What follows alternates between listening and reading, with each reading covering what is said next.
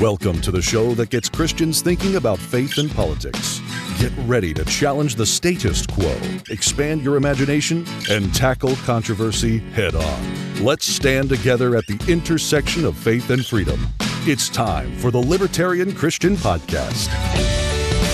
Welcome to another episode of the Libertarian Christian Podcast, a project of the Libertarian Christian Institute. I'm your host, Doug Stewart, and today we are going to go on a journey, sort of. I mean, you're going to stay wherever you are listening to this, but we're going to go on a journey to a place where you might want to move to someday, or you might want to sort of visit, or we'll see how this goes. And I have the president of the organization that has chartered this location We'll just leave it at that for now. His name is Joel Bomgar. He is an entrepreneur and technology executive. He currently serves as a state representative in the Mississippi legislature. He is the founder of Bomgar Corporation, is the honorary chairman of the Hazlitt Coalition of Young Americans for Liberty, and he's the president of Prospera, an economic development platform that enables sustainable, profitable growth in partnership with governments and communities. Joel, thanks for joining me. Thank you, Doug. Thrilled to be here. So, I want to start off with we'll leave everybody hanging about where we're going to be talking about here. So let's start off by um, talking a little bit about what prosperity means and how that is linked to good governance, because we're on a libertarian podcast and you have libertarian sympathies, at least, if not more than just sympathies. And yet, the idea of good governance everybody said, What do you mean good governance? That means we need minarchist state. And, and everybody gets a little nervous when they hear somebody who's liberty loving talk about quote unquote good governance, but that's not really a scary word in my book, and I don't think so in yours either. Yeah, good point. And so it turns out prosperity and good governance go hand in hand. So if you look at what it takes for humans to thrive, you have to have a stable environment with the rule of law, with disputes that can be adjudicated effectively. And if you overlay sort of human wealth and prosperity over top of good governance indicators, they correlate almost perfectly. In fact, good governance is so important that humans pay governments more money for what's supposed to be good governance than they pay for any other industry in the entire world. People are paying more money to governments that are supposed to be keeping them safe, adjudicating disputes, guarding their property rights, you know, protecting life, liberty, and property rights. That is the largest industry in the entire world. So it really matters getting good governance. Yeah, well, it also seems like good governance is hard to find. Although, I guess on the grand scheme of things throughout history, we're not doing so bad in 2022, despite all the things we like to complain about. Yeah, and I think one of the reasons that makes good governance so hard is there's only 20 countries in the world, and many of them, the laws of the entire country are uniform. So if something is better or worse governed, it's universal. There's not any option value. So, really, what has sort of broken that paradigm in past decades is the concept of special economic zones, SEZs. And so, some countries, in this case, Honduras, where we are, have taken the special economic zone concept much farther and said, look, rather than just giving you some special tax breaks or import export duty exemption, we're going to allow a private company to bring laws, rules, and regulation and taxation concepts from other parts of the world to govern a region that has laws that are different than the host nation, still within the sovereign control of the host nation, but with a much higher level of autonomy, independence, and innovation than would ever be possible if you were trying to implement those sort of reforms at an entire nation scale. So really good governance, I think the biggest breakthroughs in good governance come when it's possible to regionalize something to something smaller than country scale because reforms at country scale are just incredibly difficult. Yeah, well, it sounds like this is very similar to like a startup city sort of approach, like seasteading concept that was tried, you know, a decade or so ago and things like that. Yeah. Am I getting that right where it's similar?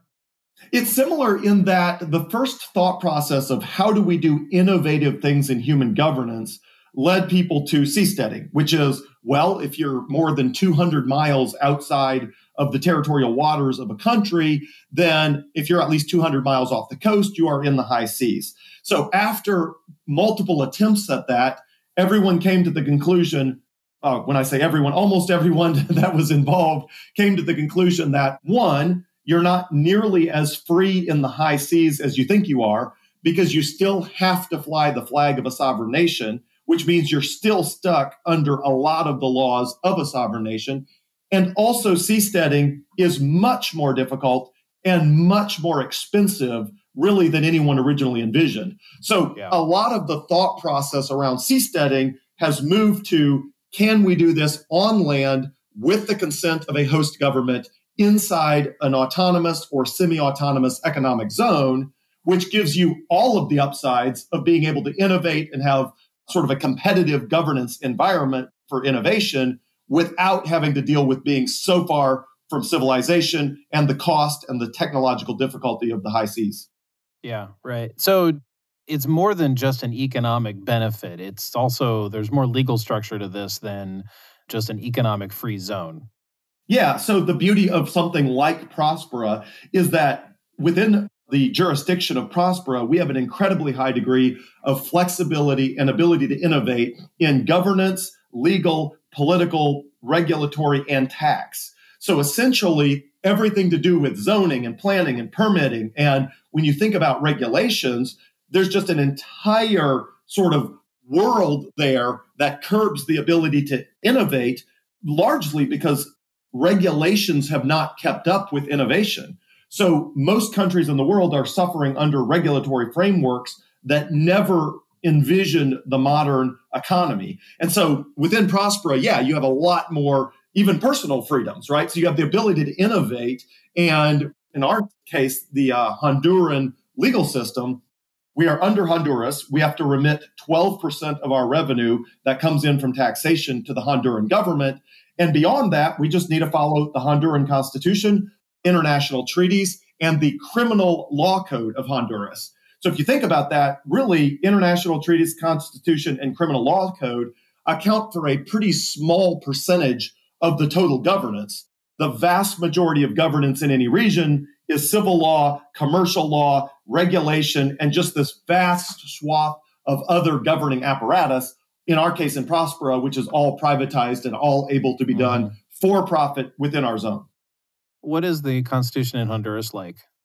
So it's like a lot of the constitutions in Central and South America. The big difference was the Honduran Congress amended the Constitution in 2012 and 2013 to create the concept of these semi autonomous economic zones. And that was upheld by the Supreme Court in 2014 the program launched in 2017. So what really matters is sort of not the Constitution at the national level, which has all of the things you would expect in a sort of traditional constitution. What matters is that this sort of semi autonomous economic zone enabling framework is enshrined in the Constitution, which is something other countries in Central or South America or around the world certainly could do over time. It's just Honduras was the most innovative, the most forward thinking to be the first mover in this sort of exciting new industry and opportunity. So, what are the typical challenges to getting something like this off the ground? Sure. So, the first is a host nation that has the visionary foresight to allow a high degree of legal, political, regulatory, and tax autonomy within a specific region. So there so are California six, would be kind of off the table then. Off the table, and I would say so. um, even in the United States, you know, various ones of us at various points in time have attempted something like this, whether it's in Arizona or in Mississippi in the House of Representatives where I serve.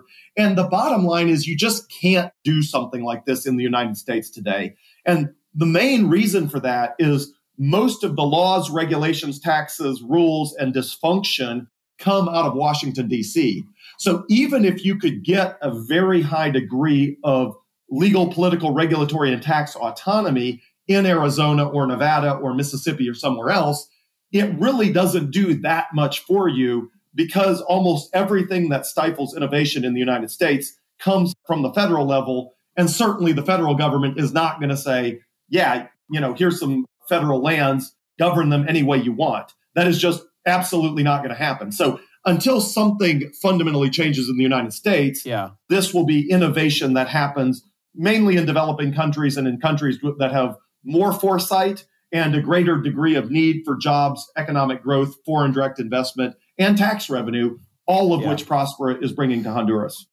So this is going to be Joel. This is going to be a little slightly off topic, but because you're probably the right guy to ask, your previous answer about this is probably not going to happen in the United States because all the laws come from Washington makes me wonder would a state be able to, a state of the United States, be able to create such a zone such that it would end up getting challenged to where the Supreme Court has to rule on it. Like if let's say West Virginia wants to increase because, you know, the Biden administration says we're going to go off a coal in 3 months and West Virginia has to scramble to find a reason and they look at your website for Prospera and they're like, "Hey, let's do that here in West Virginia." what would could they even do that and could the, I mean, where would that go? Sorry, this is a little off topic, but I know sure. it's probably something you could speak to. I would say, eh, look, everything is worth trying. 100% of everything is worth trying. I think the first thing the federal government would do is deny funds to the state. You know, they would essentially use all of the levers of political power in Washington to say, you know, hey, you're heavily dependent on, you know, transfer payments and Medicare, Medicaid, and, you know, all of that. And I think that would be the first levers they would pull. But frankly, in the United States, most of what the federal government does that is undesirable they don't have authority under the Constitution to do. They're doing it by essentially withholding funds. So they say, well, you've got to set your speed limits on the highways at a certain level or you're going to lose your highway funds. And yeah. your drinking age has to be a certain level or you're going to lose funds. And so, honestly, I would say states ought to do that. But certainly, I'm not in the position to, uh, and the House of Representatives is not the level of political uh, politics I would need to be at in the state of Mississippi to uh, yeah. to trigger something like a Supreme Court challenge. They they have to be able to say we don't need your fiat dollars. that's right. That's right. And uh, unfortunately, most of the states, like Mississippi, West Virginia, and others, are heavily dependent on those fiat dollars coming out of Washington. All right. Well, let's travel a little bit further south here, back to Honduras. So, Prospera, give us a little bit of a history of how that began and its unique approach that you haven't sure. already mentioned. Yeah, so the original visionary behind Prospera was Erick Brimen, the founder, CEO, and chairman of Prospera. He's originally from Venezuela, moved to the United States, the Washington, D.C. area when he was 14 years old, and ultimately has always had a passion for good governance and how do you bring good governance specifically to Central and South America. So when Honduras passed the legal framework that enables Prospera, Eric realized it was the first time in Central or South America that his vision for doing something like this would actually be possible. Efforts had been made in the United States that he was involved with. He and people like me had researched the entire planet and ultimately determined that Honduras was the friendliest climate and most conducive to a project like this. And so it really sprung out of that. Eric put together a group of people, including me, Eric and I met back in 2016. I became one of the first investors in Prospera, one of the first board members of Prospera. So from 2016 forward, it was really our company, Prospera, was the very first company to apply for approval under this special legal framework in Honduras. We were the first company to be approved. We were the first company to start buying land and developing. And so we were essentially spearheading the entire effort. And that project's been happening since 2017. So out of the entire country of Honduras, the island of Roatan is especially, uh, I guess, appealing in that it's a popular, beautiful scuba diving destination. You've got direct flights straight to the island in about three hours or less out of Miami, Houston, Dallas, Atlanta. And so all of those pieces and parts came together, and it just made a ton of sense to realize the vision of Prospera on the island of Roatan, where it's a three hour flight from many of the major airports in the southern United States, and you can be inside our development in 20 minutes from the airport. So, all of that, I can tell you as much detail as you want, but a huge amount of work went into building the legal structures, you know, identifying the optimal land, employing all the people to make it possible. I would say it's it's an epic, epic undertaking, but one that has emerged as something that is generating jobs, foreign direct investment, tax revenue for Honduras, it is fulfilling the vision for the legal framework in a really incredible sort of way. So that's sort of the very short version of the history of Prospera. So when I hear you say all those things, my mind goes to this island in the South Caribbean, I guess. And and I'm kind of wondering, you know, you've been doing this for what, 5 years ish and so forth. I want to have a picture of like what's actually happening. Now, you've actually showed me in Norman, I think a few months ago, you shared with us a little bit of mm-hmm. some of the progress that eventually went up on your website. And so we got to see like a building that was there, or, or I guess a demo house or beta house or something. What is going on there on the land right now that we can kind of wrap our brains around as to like what's sure. being developed right now as we speak? Yeah. So right now, if you, you know, drove down the path to Prospera, uh, you would see heavy equipment, you'd see, you know, bulldozers, you'd see track hoes, you'd see dump trucks, all building the very first of what we're calling our Duna towers. The very first tower is a 14 story tower with 85 apartment complexes, beautiful view of the ocean. I mean, it's just, it's amazing. That is our first big residential tower. We've got commercial office space that people work in today. It's beautiful. The breeze comes through. You can work in or outside. Outside, there's work areas. Inside, there's work areas. And I would say the number one thing, the number one takeaway when people visit Prospera, which I would encourage, you know, anybody listening to this podcast, please come visit. We would love to host you, is how real it all is. Like we are building things, we are doing things. And and a lot of these projects, like you mentioned, seasteading and other things in the past, really struggled from just the ability to do stuff, to build real things in the real world, and to do them in a professional manner that is well capitalized and all of that. So that is what you'd see. You'd see our beta building, which is a, a multi story building, commercial office space, and all of that. You'd see the first 14 story Duna Tower going up, and you'd see all of the business and economic activity around that. That is ultimately a function of the fact that we have created a place where international companies can hire a Hondurans under a legal framework that is very conducive for employment and job creation. You know, legal systems can be imported from other countries, which is a really innovative concept that makes it easy for people to do business in a jurisdiction they're comfortable with because they can import elements of their existing law. So the short take is if you came, you'd see a lot of stuff going on, and your takeaway would be, wow, this is way farther along than I ever imagined, which is, I think, exciting for everybody who visits Prospera. So you have residents there now? Yes.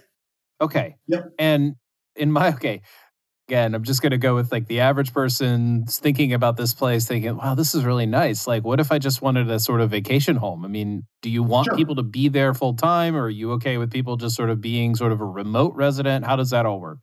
So, all of the above, the benefits of Prospera, some of them are possible with an e residency, and people can sign up at eprospera.hn. So that's E P R O S P E R A.hn. So, eProspera is, and, and for the record, .hn is the Honduran country suffix. So, all of our uh, all of our domain names are .hn. So, you can sign up and start a company online with our eProspera platform. The team that is building eProspera is the same team that built the e-governance platform in Estonia, which is currently the most advanced sovereign nation with an e-governance platform. And so that team is building eProspera. You can create a business, you can do virtual residency, you can adjudicate disputes in the Prospera court system, which is the Prospera Arbitration Center. So all of those you can get from virtual sort of residency.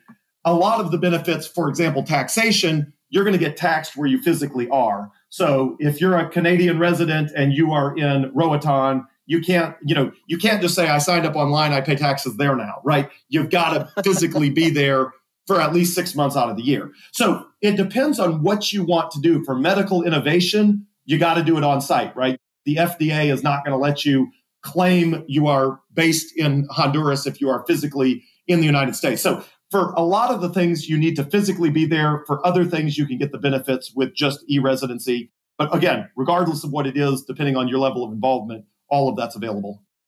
So the e residency, I looked online, it's not very expensive. But what, um, I mean, why would I why would I do that if I don't get a tax benefit or something else? Like, what are some other practical benefits of me sort of becoming a Prospera? I want to call it a being sure. a member. I guess you're still calling it e resident. Sounds like being a member yeah. if I'm not actually going there. Sure. Yeah. So the benefits is the ability to create a company, the ability to adjudicate disputes. Essentially, you can participate in the entire Prospera ecosystem and Prospera economy. And you can do that with legal contracts that are anchored in Prospera law, which all of the legal system as Prospera is based on the American common law system. So most of the United States is based on the civil law system, where people like me make laws in legislative chambers often that frankly results in bad laws. but um, so Prosper is based on a common law legal framework based on the American common law with elements imported from the state of Texas, for example. So the benefit of being an e-resident is you can create companies, you can domicile contracts in the jurisdiction, and it gives you a lot of freedom to innovate on those fronts. Again, if you want the benefits of taxation yeah. or the ability to do regulated industries in an innovative way, you do need to be physically there to do that. Is this similar enough to where some corporations will incorporate in Delaware or Nevada? Yes, very similar. So, you know, in fact, Prospera Incorporated is a Delaware C corporation. So you get the benefits of Delaware even if you're not physically there for incorporation purposes. But even in, in Delaware, there are a bunch of benefits in addition to that by incorporating in Prospera. Again, for mm-hmm. ability to do a lot of innovative things that even the Delaware laws have not kept up with. So, okay, so let's say I buy an apartment there, rent or lease, or I become a resident and I'm there more than six months out of the year. Let's say I'm there 11 yep. months out of the year and I come home to visit family over Thanksgiving and Christmas. All right. Am I still paying US taxes? So in the US, the US, you would get a deduction for taxes paid in Honduras, whether in Prospera or otherwise. But unfortunately, the US is one jurisdiction that claims international worldwide taxation. So if you are if you are a US citizen, as crazy as it sounds, because of course a, it does. I mean, uh, look, it's it. I you know we're, we, you can't barely make this stuff up, right? But if you are a U.S. citizen, they tax you no matter where you are in the world, so some of the tax benefits of Prospera are, you know, easiest to take advantage of if you are not a U.S. citizen. Although you can certainly, you know, in the Caribbean, there's uh, Puerto Rico, for example, has very favorable taxes that are that are still within the U.S. jurisdiction, so you can pay lower tax rates. But to get all of the benefits other than just taxation, you know, Prospera provides those. But unfortunately, U.S. taxation, it's not just Prospera. Anywhere you go in the world, if you are a U.S. citizen, you are subject to U.S. taxes, and you can get deductions for local taxes paid. But at the end of the day, you're going to pay the balance to the U.S. government, which is again, it's a wild concept, but it's the way it works. Can I can I be a citizen? So I'd have to be a citizen of Honduras. Yeah, you knew where that was going, right? Uh, I'd have to be a yeah, citizen so you, of Honduras, right? If, if you're a citizen of anywhere other than the United States, then the taxation that applies to you would just be where you physically are which in this case, the fully loaded tax burden within Prospera is the lowest in the world. So it is the most favorable tax jurisdiction to live, work, play, do whatever you want to do. Again, with the exception being that the U.S., uh, the IRS claims jurisdiction worldwide, and that is not something we, you know, currently have an exemption for. But I'll tell you, a lot of what's innovative is in the regulatory framework. So within Prospera, you can import the regulatory framework of any OECD country. So any developed country, you can import that regulatory framework, which means you may come in and say, look, I want to do this in medical, the medical field or cryptocurrency or finance. And our question would always be, is there somewhere in the world that has a legal framework that works for you? If so, you can adopt that within Prospera. And as long as everybody knows who's playing under what rules, it works. If there are no regulatory frameworks that currently exist in the world, you can propose your own. PROSPER, the governing authority, can approve a new regulatory framework. And a res- as a result of that, that becomes a new option, effectively a new buffet option for anybody that wants to innovate in the zone. So let's say you have you know financial regulations that are better than anywhere else on earth. You propose those, they get approved. Any other company can then leverage those, or they can propose an even more advanced, innovative legal and regulatory framework for approval, and then we can approve it. So there's a lot of really innovative stuff like that, and I, am happy to talk about as well. Even the structure of Prospera, the structure of Prospera is really innovative with what we're doing on that front as well. But again, we can take the conversation anywhere you want to. You want to yeah, go. Sure.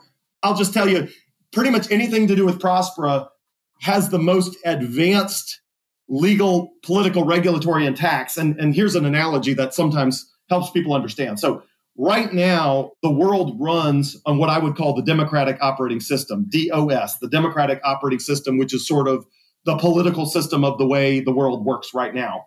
So, as with anything, including Microsoft DOS, DOS, it was an operating system that ultimately needed upgrades. And so, either the current political system of the world is the best the world will ever have, or it could somehow be upgraded. our thesis is that there are upgrades that are possible in jurisdictions like Hong Kong, Singapore, or Dubai, that ultimately the human governance we want to create is equivalent to the iPhone 13 Pro that I carry in my pocket with a Coinbase debit card in the mm. wallet holder, right? So that is the most advanced operating system technology that humans have currently invented. And the corollary to that in human governance would be Prospera. And that's our vision. Hi, this is Carrie Baldwin. And if you like the Libertarian Christian podcast, you'll like our other podcast, Good News, Bad News, a roundtable where you can join me, Matt, Norman, Doug, Aaron, and others analyze the news from a libertarian Christian perspective. Check us out on YouTube, your favorite podcast app, or on libertarianchristians.com slash roundtable. I'm pretty sure at least half our audience is thinking, okay, so what currency do you use? Good question. So the beauty of our jurisdiction is we can adopt anything. So we were the first legal jurisdiction in the entire world that if you wanted to conduct business in Bitcoin or cryptocurrency, you could do that. If you want to use a foreign currency, you can do that. So the beauty of Prospera is it decouples a lot of those things. So it's not a matter of saying, hey, we're an autonomous or semi autonomous economic zone. You have to use this currency.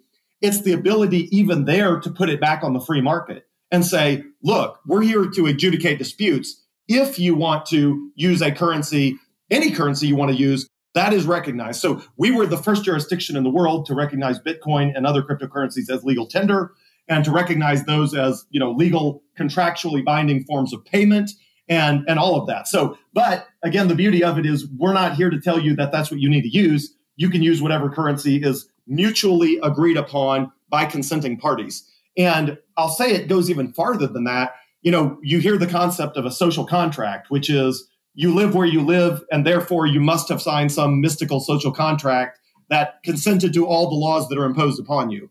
Prosper is the opposite. We have a literal social contract, which is an actual contract between residents and the governing authority, which is Prospera, which means we are in a contractual agreement for governing services. We can't change the rules on you any more than you can change the rules on us. So for somebody who moves to Prospera, they don't have to worry about Prospera changing the rules or changing the tax rates or t- changing anything else because we don't have sovereign immunity. We are not a governing authority that can, you know, change the, the rules at our whim. We are only a governance as a service provider. So we are here to provide the service of human governance in a competitive environment where essentially it works like software as a service. It's just governance as a service. And when you are in a contract with software as a service providers, you are in a contract with them. It's a two way relationship, and Prospera works exactly the same way. So let's say I move there this year and my kids come with me. When they turn 18, do they have to sign in order to stay there? How would that work? Yeah. So I won't go into all of the finer nuances, but yes, to be a sort of legal a legal participant, meaning you're participating in the legal economy, you're signing contracts, all of that, you've got to sign the statement of coexistence. Now, if you're a child, if you're a guest, if you're whatever, then you're not subject to the same sort of legal framework, or you would, you know, roll up under the legal framework of whoever you are a child from or a guest to or things like that. So all of that the beauty is it's all spelled out in the contract. So you yeah. don't you don't have to wonder what what the rules are. You say it's a statement of coexistence? Yeah exactly. Or it's a, it's okay. a contract of coexistence yes. Okay i was going to say does that come with a bumper sticker?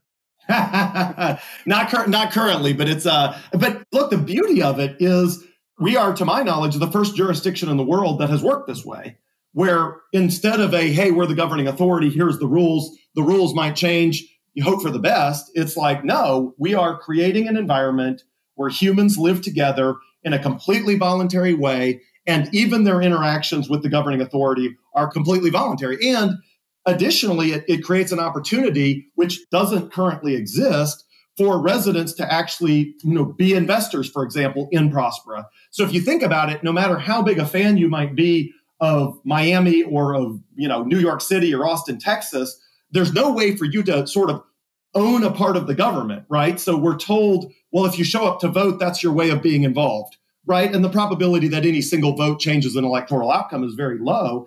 with Prospera as a private company, it creates an opportunity for the residents to also be shareholders. And that's not a concept that has ever existed before, where somebody can say, I'm a shareholder in Austin, Texas. I'm a shareholder in you know New York City. I'm a shareholder in Miami. So if you look at it again, the more you walk around the concept of private governance and Prospera, it creates just an incredible new business model for human governance, not just in the relationship between those in the zone, but also again, it's not a you know ruler subject relationship. It's the ability to be even completely sort of on the same terms of hey, the residents can be shareholders, the shareholders can be yeah. residents. You know, it's a really you know innovative ecosystem. Yeah, well, a lot of my questions are sort of an instinctual response to everything that you're saying and you can obviously you can kind of tell that they're like well what if i wanted to do this? And it does get a little granular but it's like helping shape what would this idea of being part of prospera either an e-resident or being there as an actual resident full time like what would that even look like and feel like? Because i think that's a lot of what libertarians want to know. It's like sure. what would good governance actually feel like? Like we we have a historical picture in some sense of you know the founding of the United States, where there was a lot of openness and a lot of you know it was all civil law, common law, that kind of stuff, where people made agreements and there wasn't so much overbearing federal government up until you know the late 1800s. But we don't have a common new picture. We don't have sure. something that's you know twice as old as our grandfather, right? So having that picture of like what would what could life be like even if none of us ever actually makes it to Honduras and visits Prospera, that we can say, well, this is sort of what we hope the future of governance could even look like. And so that leads me to my to my next question, which is what is some of the more challenging or better critiques that you've had to kind of overcome or have had to sort of address as this has been growing and being built? Sure. So a couple of them. One is just the classic chicken and the egg problem of building any city scale development, which is how do you get people to come before you build it and how do you build it if the people are not yet there? I think the big difference here is we have way more demand than we can possibly accommodate. So around the world, you got seven plus billion people that many of which yearn to live free. They want to live in a place where they have liberty and freedom and the rule of law and there's not drones flying around checking people's vaccine cards. And you know not that any of that is good or bad but living a place that is free where you are with like-minded people. So one of the classic challenges is that like how do you get people to come? Right now our residential real estate is completely maxed out. I mean within our zone sort of everything is completely maxed out so you can you know people can still buy condo units in the Duna Tower that's being built right now. But as far as places you can live today, we have got a lot more global demand. So I would say that is the classic challenge of sort of chicken and the egg. The other would be how do you create an environment that is constantly a win win? So in our case, obviously the legal platform is enshrined in the Honduran Constitution, upheld by the Supreme Court, protected by international treaties. We're under a legal stability agreement with the Honduran government. Like it's as bulletproof as anything can legally be.